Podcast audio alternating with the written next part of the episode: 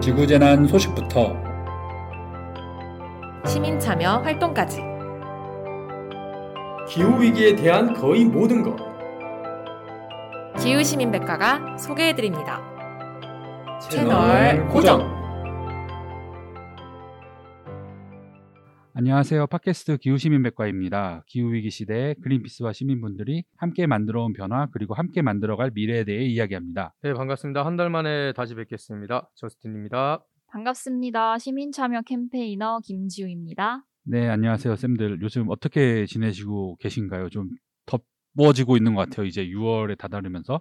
쌤들 어떻게 지내고 계신가요? 아직은 에어컨 없이 잘 버티고 있고요. 어, 요즘 날씨가 더워서 그런지 카페를 들리면 사람들이 되게 많이 손님이 매우 많더라고요. 맞아요. 이제 재택근무도 끝나는 것 같고 사무실로 돌아오는 분들도 많은 거 보니까 점심시간에 가면은 카페에 되게 사람들이 많은 것 같더라고요. 줄이 엄청 길죠. 네, 줄이 엄청 깁니다. 저스틴 쌤은 어떻게 지내고 계시나요? 저는 뭐 회사에도 나오고 재택도 하고 요, 최근에는 기후에너지 팀에서 워크숍도 있어서 아, 좀 정신이 진짜요? 없었습니다 오, 앞으로 저희 기후참정권 캠페인을 제가 이제 진행을 했잖아요 정부 정책 네네. 그리고 선거 그쵸. 열심히 어, 하셨죠. 이제 거의 이제 첫 번째 페이지가 마무리되는 상황이라서 네. 어, 새롭게 이제 또 캠페인을 기획을 해야 되는 그런 단계에 있기 때문에 어, 이것저것 좀 고민도 많이 하고 그래서 저도 예 그래서 가끔씩 일할 때 머리도 식히고 그러려고 커피숍에 갔는데 네. 되게 사람이 많더라고요. 요즘에 네. 특히 5월 달에 이제 30도 정도 되는 이런 지금 음. 이상 기후가 지금 계속 나타나고 있잖아요. 맞아요. 너무 더우니까 계속해서 이제 이렇게 좀 시원한 곳으로 사람들이 이제 몰리는 것 같다라는 음. 생각도 듭니다. 네. 오늘 이렇게 앞에서 카페 이야기를 한 이유가 좀 생활 속에서 환경 이야기 이런 것들을 좀 해보려고 하는데요. 국내 일회용 컵 보증금 제도가 최근에 연기가 됐었죠. 요 주제를 가지고 오늘 카페라든지 이런 생활 속 환경 이야기에 대해서 이야기를 해보려고 합니다. 좀 끝까지 청취 부탁드리고요. 방송 광고 듣고 본 소식 전해드리도록 하겠습니다. 환경을 위한 용기 있는 행동을 실천한 12명의 평범한 시민. 그 용기로 그린피스는 시작됐습니다. 그린피스는 정부와 기업의 후원을 받지 않습니다. 바로 여러분과 같은 개인의 후원과 참여로만 푸른 지구와 미래를 지켜왔습니다. 그린피스가 독립적인 행동을 지속하기 위해서는 당신의 후원이 꼭 필요합니다. 그린피스의 독립성을 지켜주세요. 네, 앞서 이야기했던 것처럼 6월 시행 예정이었던 플라스틱 컵 보증금 제도가 여러 반발로 인해서 좌초가 되었습니다. 그래서 올해 12월로 전면 연기가 되었는데요. 오늘은 요 일회용 컵 이야기와 함께 저희들이 마시려고 컵을 쓰잖아요. 요 음료들, 특히 커피에 대한 이야기도 좀 나눠보려고 합니다. 우선 저스쌤한테 좀 궁금한 게 저 플라스틱 컵 보증금 제도가 정확히 어떤 건가요? 보증금 제도라고 하면 또 다들 이제 쉽게 예상은 하실 거예요. 그 요즘에 한강에 많이 놀러 가시잖아요. 이 한강에 가시면 이제 그 매트 있죠, 매트. 음, 매트 매트 빌리는 거. 네, 그 매트, 아, 까는 매트. 네, 돗자리. 예, 돗자리. 빌리는 걸 많이 하는데 그거 하실 때 이제 보증금 주신 적 있으시죠? 5천 원. 어? 아 주신 적. 없나요?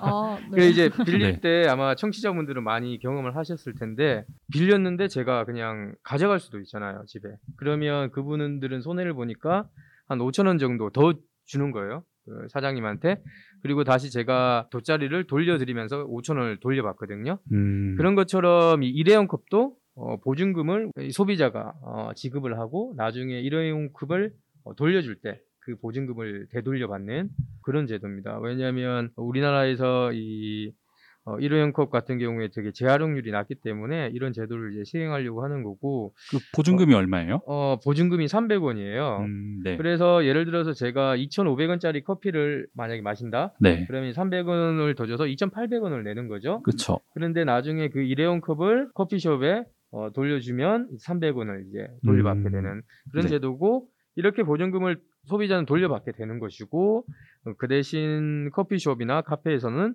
어, 이 컵을 모아서 이제 재활용하는 곳으로 전달하도록 하는 어, 그런 시스템입니다. 그래서 이제 전국에 이게 그냥 모든 커피숍에서 다 시행을 하는 건 아니고요. 100개 정도 넘는 어, 대형 프랜차이즈 100개 정도 이제 지점이 네. 넘는 이런 대형 프랜차이즈를 대상으로 아니면 또 패스트푸드점을 대상으로 이제 우선 시행하겠다는 것이 원래 어, 제도의 목적이었고 그래서 우리나라에 한 105개 정도 프랜차이즈나 패스트푸드점이 원래는 어, 대상이었다고 합니다. 저는 음. 여기서 놀란 게 100개 이상을 운영하는 프랜차이즈 카페나 패스트푸드가 105개나 되는 거예요. 와. 우리가 프랜차이즈의 나라죠. 예. 사실 이 일회용 컵 보증금 제도는 처음이 아니었습니다. 그래가지고 일회용 컵 보증금 제도의 역사에 대해서 조금 더 정리를 해봤는데요. 이게 2003년도에 환경부가 일부 커피 프랜차이즈나 패스트푸드점과 함께 업무 협약 형태로 보증금 제도가 도입이 됐었어요. 근데 혹시 이 시절 기억하시나요? 2003년도? 진짜 예전이네요. 그렇죠. 옛날. 월드컵 다음 해입니다. 어, 저는 솔직히 이때는 기억 잘 안 나는 것 같아요. 네, 저도 안 나요. 어, 저는 어렴풋하게 기억나는 건 그 KFC에서 빨간 컵 음, 보증금 했던 것 같거든요. 네. 그래서 보증금 냈으니까 오히려 나는 가져와도 돼. 그래서 오히려 학교에서 그 컵을 쓰는 친구들을 좀 봤던 기억이 어. 나는데 그게 그 시절이었던 것 같기도 하고. 그쵸. 하거든요. 이게 2003년부터 2006년까지 패스트푸드와 커피 전문점에서 한 음, 36개 음. 업체들이 시도를 했는데 저도 2003년도는 기억이 안 나고 저도 그때쯤인 것 같아요. 2006년 정도 내외에서 음, 음. 그때 친구들이랑 저도 카페보다는 맥도날드였나 롯데리아였나 이런 패스트푸드점에서 그죠. 햄버거. 네, 햄버거 먹을 때 그렇죠. 학생 때는 햄버거죠. 그리고 네. 햄버거 먹을 때 콜라 항상 시킬 때 이런 음. 일회용 컵 관련해 가지고 돈을 받았던 것 같더라고요. 맞아요. 컵당 한 50원에서 100원 정도의 보증금을 받았었는데요. 이렇게 시행을 하니까 2003년 한 19% 정도 됐었던 일회용 컵 회수율이 2007년 37% 정도까지 올랐다고 해요. 거의 두 배 가까이 오르게 됐었는데 이명박 정부 당시 그 대선 시절에 공약으로 뭐 일회용 종이컵 제공이랑 종이 쇼핑백 제공을 업체에게 자율적으로 맡기겠다라는 그런 공약을 했었던 것이 이어지면서 폐지가 됐었는데요. 기업의 홍보 활동에 사용됐다라는 게 주된 이유예요. 그래가지고 어떤 패스트푸드나 커피점에서는 이 보증금 제도를 가지고 이렇게 기업 로고가 새겨진 뭐 재활용 휴지나 노트 같은 걸로 활용을 하고 이게 좀 홍보에 활용될 수 있다라는 그런 여지가 있어가지고 2008년 3월에 폐지가 되었습니다. 이게 당시 제가 커피 시장 관련해 가지고 좀 주사를, 조사를 해봤는데 거의 그때는 제가 진짜 카페를 본 기억이 없거든요. 다방 말고는 본 기억이 없, 없었는데 최근에는 진짜 한 건물에도 컵- 카페가 여러 곳 있잖아요. 이런 그쵸. 것처럼 진짜 음. 이런 테이크아웃 전문점들도 되게 많이 생겨나고 있고 이러다 음. 보니까 좀더 다시 한 번 더 이런 이- 일회용 컵에 대한 이슈 그리고 문제들이 좀 생기는 것 같고 이러다 보니까 좀 보증금제 부활 논의가 2020년도에 다시 시작이 되었습니다. 그래서 이제 2020년 5월에 보증금제 도입을 담은 자원 절약과 재활용 촉진에 관한 법률 자원 재활용법이 국회를 통과했고 이듬해 보증금을 관리하는 뭐 자원순환 보증금 관리 센터가 나오면서 그 일회용컵 보증금을 300원으로 하자라는 국민조사 설문조사 같은 것들도 실시를 했어요. 그래가지고 2020년도니까 2년 동안 이제 준비를 했던 거죠. 그래가지고 이제 6월달에 시행을 앞두고 시행이 안 된 이유는 이제 환경부가 좀 준비가 부족했다 이런 이야기들이 많더라고요. 그래가지고 이 보증금제가 12월 1일로 유예가 됐지만 이게 지금도 제대로 준비가 안 됐었는데 이 6개월 만에 제대로 다시 준비해가지고 시행할 수 있을지 약간 이런 보장도 없어가지고 조금 걱정이 되는 것들도 없지 않아 있는 것 같습니다. 어, 근데 정말로 환경부의 준비 부족이 이유였을까요? 어, 이거 약간 반발하는 업계 입김이 있지 않았을까? 음, 그렇죠. 카페에서는 이제 환경부에 가서 준비가 부족하다 이렇게 이야기를 하는 것 같고 이제 또 어떤 부분이 좀 문제인지 저스님은 또 어떻게 생각을 하시나요? 일단 지금 언론에서 계속 나오는 것이나 뭐 그런 것들을 보면 어, 여기 점주들이 이제 상당히 많이 반발을 한다고 하는데 어, 그 부분의 문제가 이 보증금 제도를 이제 시행을 하려면 그 컵마다 이제 라벨을 붙여야 된다고 합니다. 근데 이 라벨을 붙이는 비용을 모두 이제 점주들이 어, 비용을 부담하도록 했다라는 뭐 보도라든지 또는 이제 뭐 환경단체 등의 얘기들이 있는 거고 어, 그래서 결국에는 어, 그러면 사실은 조금 전에도 우리가 언급했던 것처럼 이게 100개 이상의 어, 지점을 가진 그 프랜, 어, branch를 가진 업체들을 대상으로 대상을 하는 거잖아요. 그만큼 그러면 프랜차이즈라는 본사가 있고 나름 체계적인 매니지먼트 시스템을 가지고 있을 텐데 이쪽에서 이제 그런 라벨이라든지 이런 데 대한 이제 부담을 안 지려고 했다. 어, 그리고 그것들을 모두 다 이제 점주에게 부담하려고 했다라는 이제 비판이 최근에 많이 나오고 있는 것 같고 지금 어, 이 알려지기로는 프랜차이즈 본사하고 환경부가 이 제도를 시행하기 그러니까 최근까지도 한 300여 차례 간담회를 가졌다고 합니다. 어, 그런데도 이제 가맹점주 업주들을 한테 이제 제대로 정보가 전달이 안 된 것 같고 또 시스템도 마련되지 않은 것 같습니다. 그래서 결국에는 어, 환경부도 좀 미흡하게 했던 것 같고요. 그리고 또 이 프랜차이즈 본사 역시 어, 이 문제를 이제 적극적으로 어, 사회적 책임을 가지고 제도 도입에 협조적이거나 아니면 어, 가맹업주들을 어, 좀 이끌어 가려고 또, 또 가맹업주들을 어, 서포팅을 하는데 많이 미흡한 게 아닌가. 결국엔 그러다 보니까 이렇게 제도가 어, 시행이 미뤄지게 된 게 아닌가라는 그런 좀 분석을 네. 할수 있을 것 같습니다. 사실 그린피스에서도 여러 가지 그런 기사들을 통해 가지고 그린피스의 입장 같은 것들도 확인해 줄 수 있으신데요. 한 매체에서는 저희가 전 세계의 플라스틱 문제를 해결하기 위해서는 다양한 보증금 제도를 도입하거나 시행하는 시점이 있는데 한국은 좀 이런 시대적 흐름을 역행하는 우를 범했다. 이렇게 이야기를 했고 특히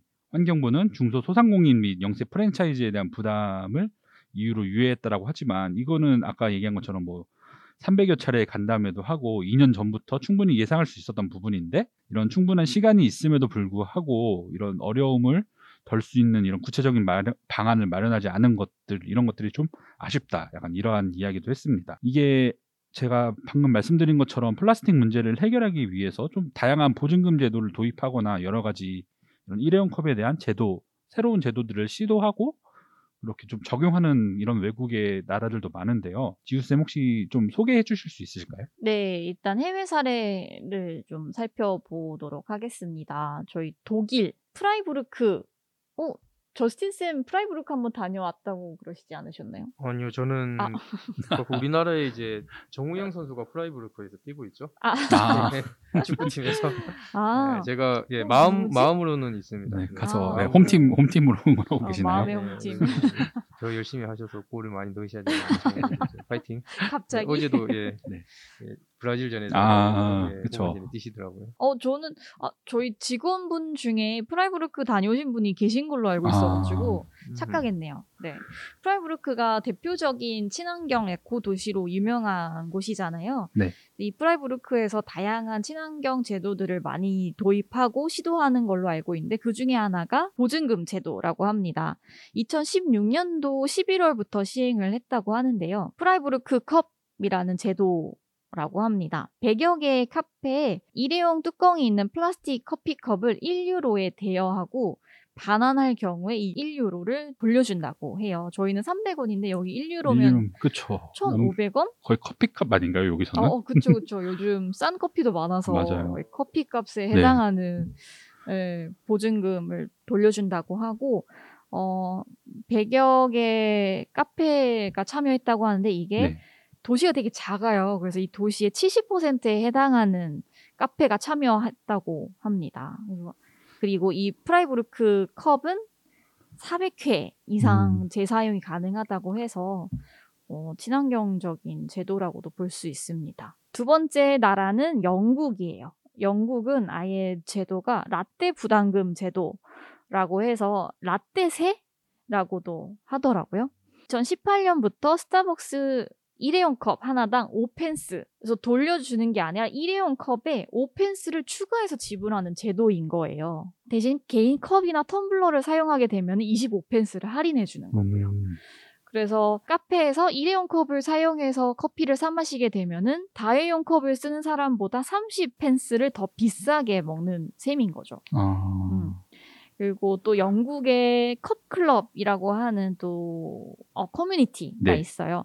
여기는 마찬가지로 프라이부르크 컵 같이 네. 보증금을 반환해 주는데 여기는 컵에 RFID 칩이 부착돼 있어서 음, 컵의 행방을 추적할 수가 있어요. 그래서 이게 사라지지 않게끔 사람들이 어, 기념품처럼 집에 가야지 해서 계속 유실되고 다시 제작해야 되는 그런 악순환을 막기 위해서 RFID 칩이 부착되어 있는 게 좀 특이했고요. 약간 따릉이 같은 거네요. 어, 따릉이에도 그쵸. 칩이 있어가지고 항상 음, 음. 가져가려고 하면은 찾아오고 그러시잖아요.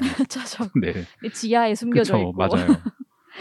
네, 그렇게 유실되지 않도록 하는 제도가 진행이 됐고 또 이번에도 독일의 뮌헨 사례인데요. 거기서는 리컵이라고 하는 제도가 진행되고 있습니다. 거기서는 1유로의 보증금을 지불하고 어, 나중에 반환할 때 보증금을 되찾거나 다른 리컵으로 교환할 수 있고 여기는 실험을 해봤는데 이 재사용 음. 컵이 1000회 가까이 재사용 가능하다고 해요. 음, 에코백도 그렇고 텀블러도 그렇고 재사용 컵도 그렇고 많이 쓰는 게 중요한 게 아니라 하나를 쓰더라도 여러 번. 쓰는 게 여러 번 중요- 쓰는 네. 게 친환경인 거잖아요.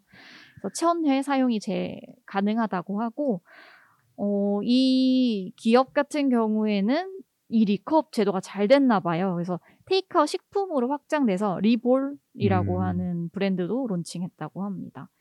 어플을 통해서 반납이 가능한 카페나 식당 확인할 수 있는 게 따릉이랑 좀 비슷한 상황인 거죠. 음. 또 마지막으로 미국 같은 경우에는 베셀웍스라고 하는데 여기는 계약 맺은 카페에서 비용을 지불받고 카페는 컵 한 개당 10센트를 베셀웍스에 지불해서 진행을 하고 있습니다. 그래서 카페나 공항, 회사, 대학교 캠퍼스 또는 사람이 많이 모이는 거리 축제 같은 스포츠 축제 경기장 같은 곳에서 컵 관리 서비스를 제공하고 있어요. 음, 음. 약간 용역 같은 거네요. 여기는 그러면. 그렇죠. 여기서 책임을 지고 있어 나중에 수거해 어, 가서 또 다른 곳에서 또 세척하고 사용하고, 예, 다시 네. 공급해주고 아, 어, 그런 방법으로 하고 있습니다. 사용자가 QR코드 인식하고서 테이크아웃해서 사용하고 구매했던 곳이나 아니면 반납기계 혹은 반납이 가능한 곳에 반납하면 베셀웍스가 수거해서 세척하고 다시 비치하는 방식으로 진행이 된다고 해요. 이렇게 다양한 방법으로 이렇게 다회용 컵을 활용할 수 있는 제도가 있구나라는 거를 조금 알게 된 것 같아가지고 네, 조금씩 다 다르죠. 그쵸, 예, 음, 약간- 약간 약간씩. 그 음, 약간 작은 디테일들이 좀 다른 것 같아가지고 좀 음. 정말 재, 재밌는 것 같고 이런 것들을 이제 나중에 이 팟캐스트를 들어보시는 이런 사회적 기업가나 이런 사업을 준비하시는 분들이 참고를 하셔도 되게 좋은 reference가 되지 않나? 약간 이렇게 생각을 했습니다. 네, 맞습니다.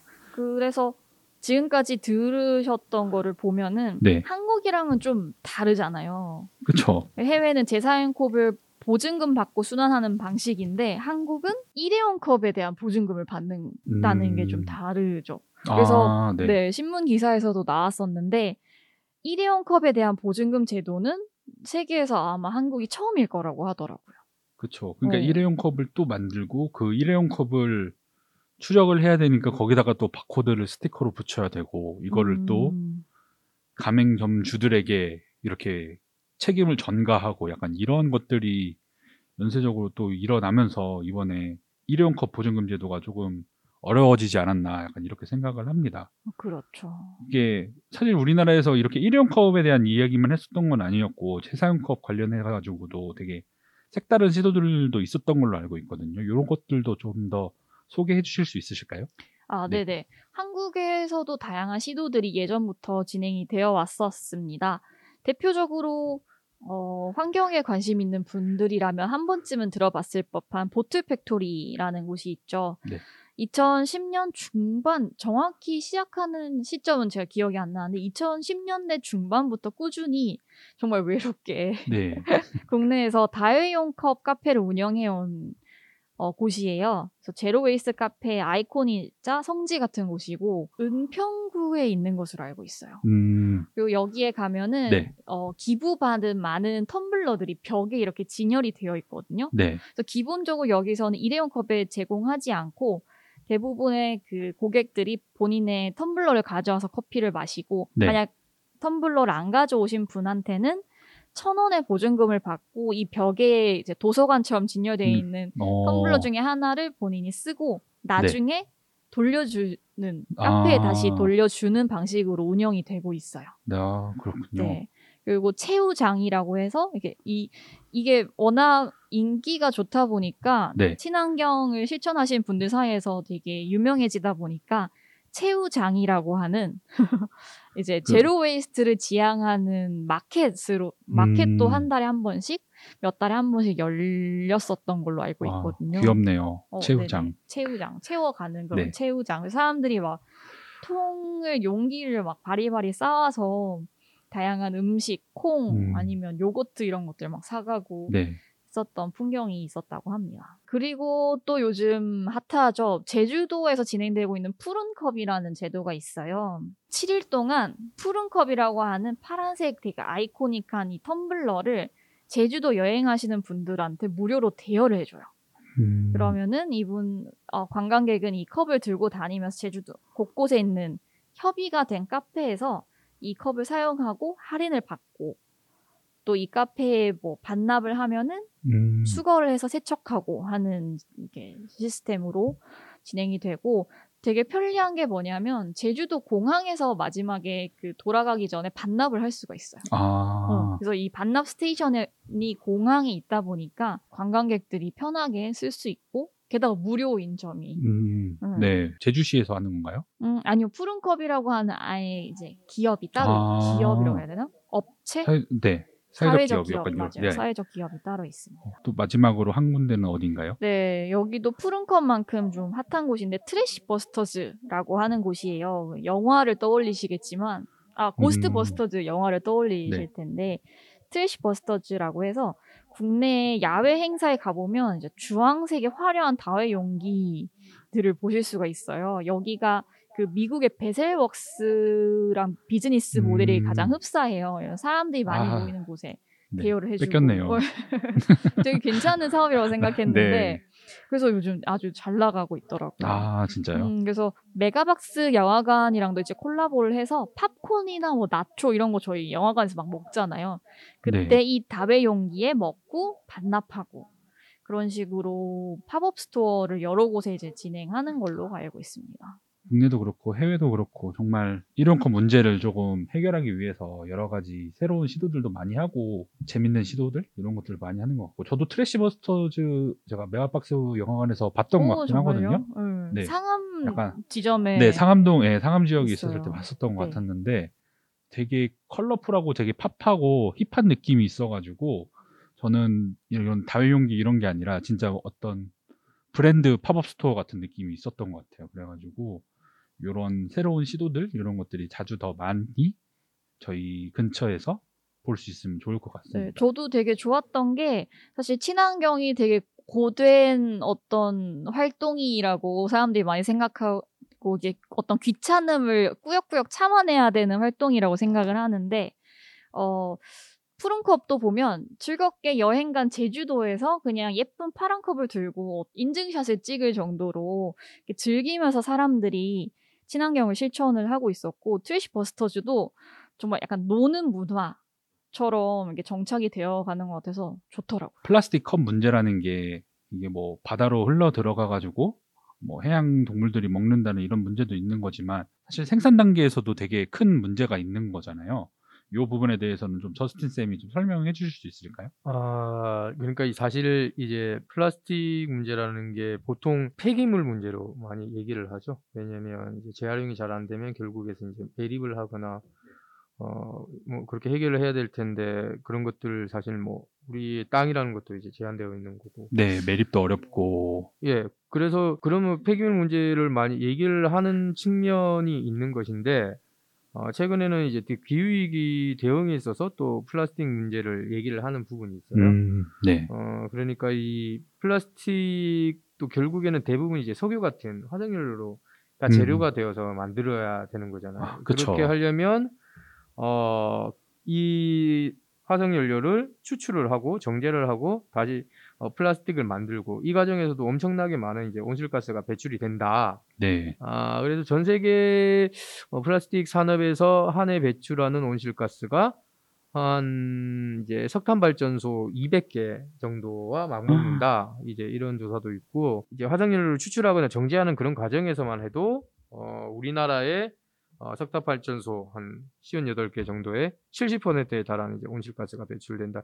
뭐 이런 이제 예, 조사도 있고 그 플라스틱의 이제 수명의 전 주기에서 걸쳐서 배출하는 탄소 양이 어, 석탄 발전소 200개 정도 어, 맞먹는다. 그러니까 이제 전 주기라는 게 무슨 말이냐면 네. 이제 플라스틱을 단순하게 생산하는 것뿐만 아니라 이것을 생산하기 위한 전 단계들이 있잖아요. 음, 어, 그런 그쵸. 것들에서 나오는 이제 온실가스 양까지 다 얘기를 하는 건데 예를 들어서 육식을 얘기할 때 네. 어, 소에서 이제 소라든지 이런 반추동물에서 어, 자기 장에 이제 장 내에서 이제 온실가스가 메탄이 배출되는 경우에 이제 직접적으로 그런데 이 소를 키우기 위해서 또 이제 살림을 훼손을 한다라든지 그쵸. 아니면 먹이를 예, 주게 이 되죠. 육류를 만들어서 다시 이제 운송을 한다라든지 네.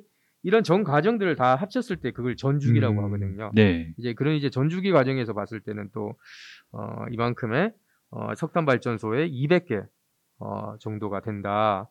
그 이제 2019년을 기준으로 해서 이제 그런 어, 얘기들이 있고 방금 말했던 이런 전주기 어, 이런 과정들이 2030년 되면 2019년 대비해서 50% 이상 늘어날 것이다. 어, 그러면 한 13억 4천 톤?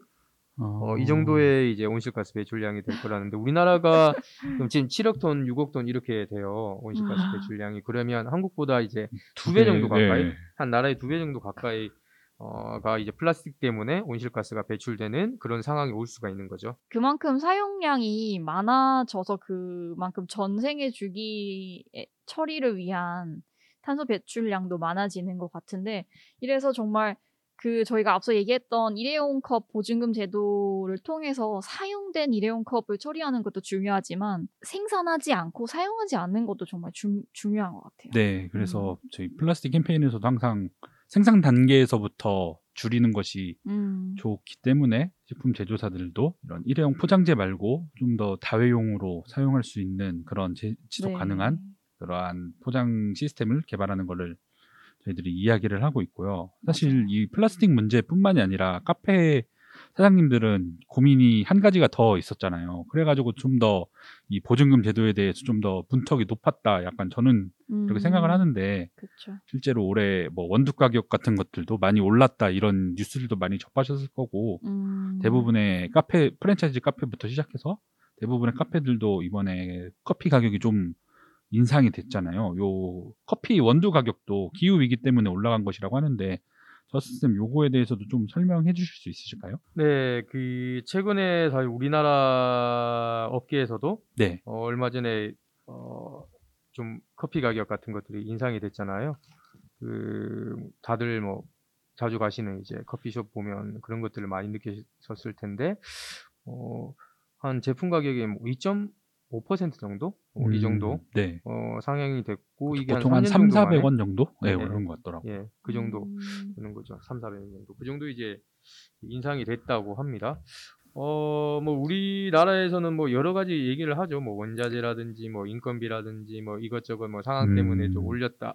뭐 오른다. 식으로 이제 얘기를 하는데 어, 최근에 이 원두죠. 원두 가격이 이제 상승을 하면서 네. 좀 문제가 생긴 것 같고 어, 음. 거기 이제 특히 이제 브라질 같은 경우에 음, 커피 네. 생산량이 지난해 그러니까 지난해 커피 생산량이 그 전해 전년보다 20% 정도 이제 줄었다고 합니다. 20%요? 예, 그 브라질이 그런데 전 세계 원두의 3분의 1을 차지하거든요. 어, 그쵸. 그러니까 이제 취재를 한 바를 보면 이 커피 업계 쪽에서 하는 말이 어 이제 결국에는 이제 브라질이 전 세계 원두의 70% 가량을 차지하는데 최근에 이제 이상 기후, 특히 뭐 한파라든지 가뭄이라든지 이런 것들이 어 계속되면서 이제 생산의 차질을 빚게 되고 그건 또 어, 2위 생산국이 또 베트남인데 네. 베트남인 경우에도 이제 마찬가지다 얘기를 하는 거고 결국에는 이 기후 위기가 실제로 우리의 어, 커피 우리가 자주 애용을 하는 아, 마시는 이제 커피에도 이제 영향을 미치게 되는 건데요. 이게 왜, 왜 그러냐면 결국에 이제 기후 위기가 이런 이제 커피뿐만 아니라 많은 이제 식량 우리가 뭐 먹는 거 쌀이라든지 밀이라든지 이런 것에도 영향을 미치게 되고 그건 어, 기후 위기 때문에 이제 가뭄도 나타나게 되고 그리고 폭염도 나타나게 되고 그런데 이런 가뭄이나 폭염 또 홍수 같은 것들은 결국에서 이제 곡, 어, 곡물을 이제 재배하거나 어, 이런 또 커피를 재배하거나 이럴 때 안정적인 항상 이제 비슷한 패턴의 기후가 필요한 거잖아요.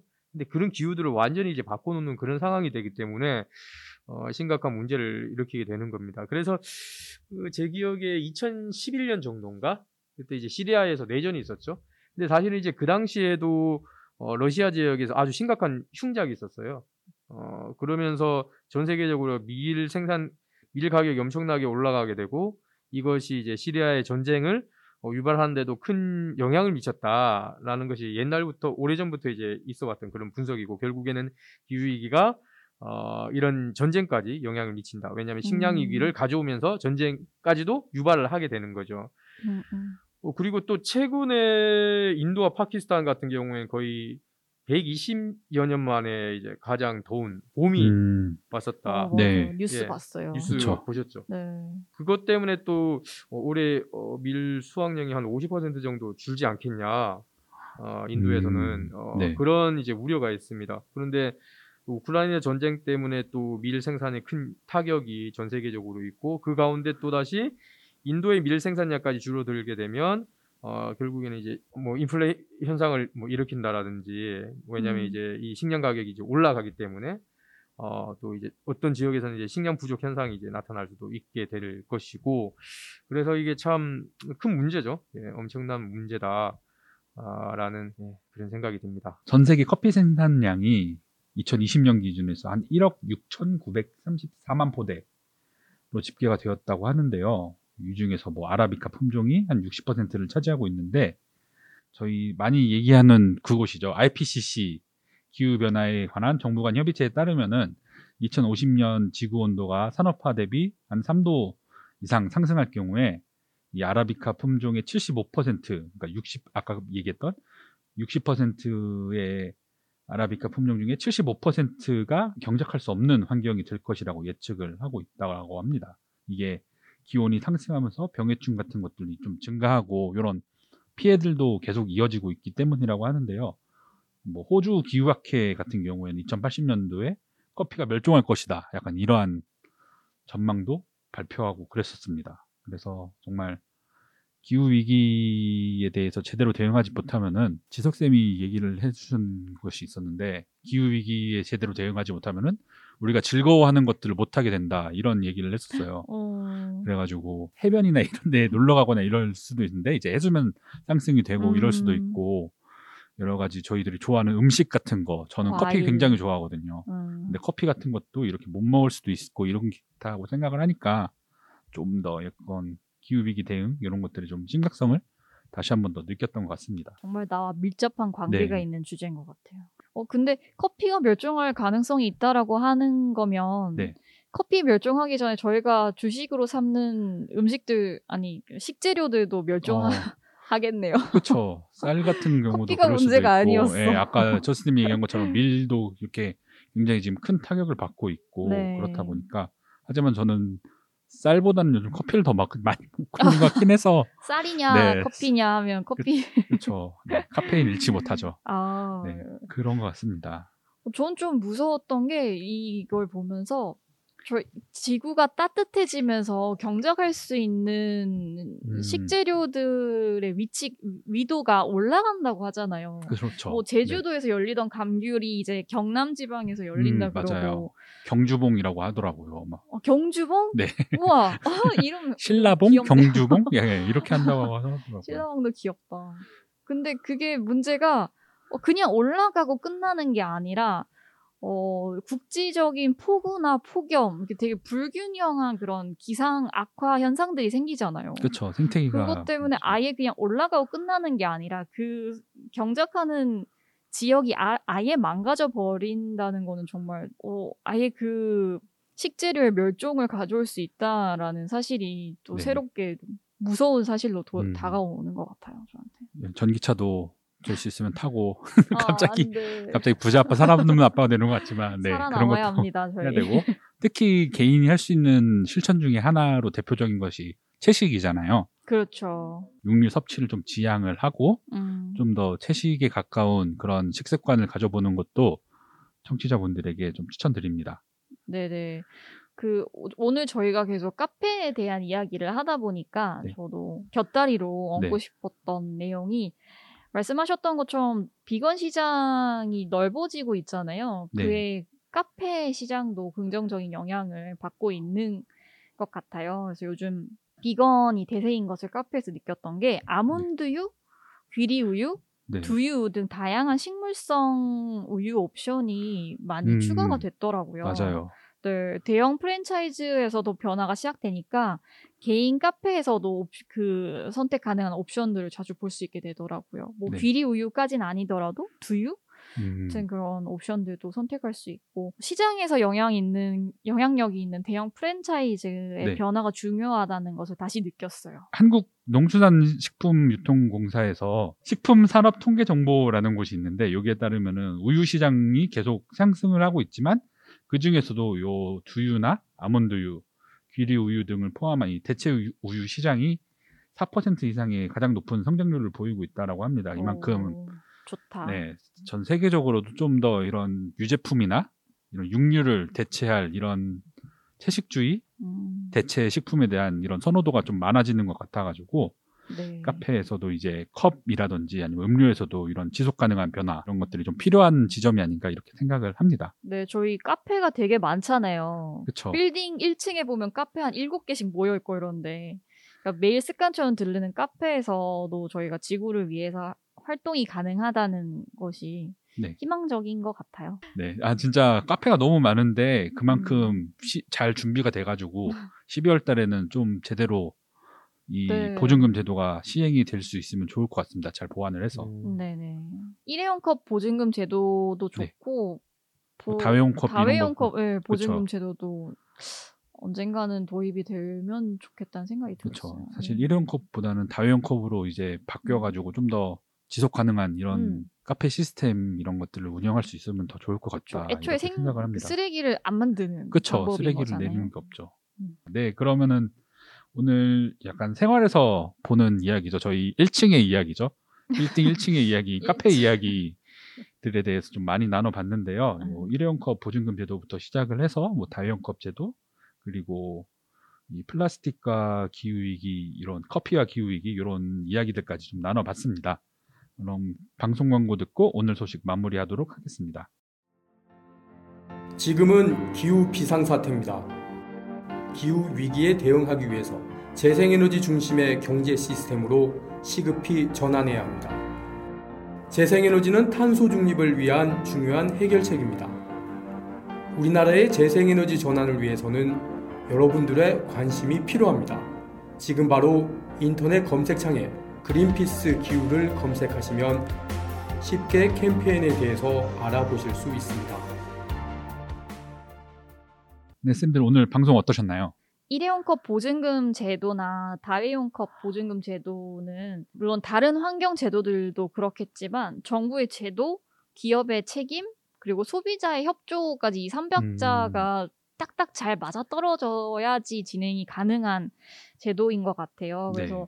아까 한스 쌤이 말씀하셨던 것처럼 12월로 유예, 유예가 됐지만 그때 이 삼박자가 잘 맞아 떨어져서 성공적인 도입이 됐으면 하고 저는 바라고 있습니다. 저는 보통 이제 기후에너지 캠페이너니까 이 기후에너지 문제 얘기를 많이 하면서 사실 이제 기후에너지 그래서 에너지 전환 얘기를 많이 하잖아요. 네. 왜냐하면 기후 위기가 어, 이 에너지 생산이나 소비 과정에서 많이 이제 유발되기 때문에 그런 건데 어 그래서 사실 좀 또 전기차 얘기도 많이 하죠. 전기차를 얘기를 하는데 근데 요즘 드는 고민은 결국 전기차를 생산하는 만들려면 이제 배터리가 필요하고 네. 전기차뿐만 아니고 뭐 풍력이라든지 재생에너지의 어, 변동성 문제도 이제 보완할 수 있는 거, 해결할 수 있는 것은 결국 배터리이기 때문에 이 배터리를 만들려면 또 많은 광물들이 필요해요. 뭐 음. 리튬, 리튬이라든지. 그런데 그쵸.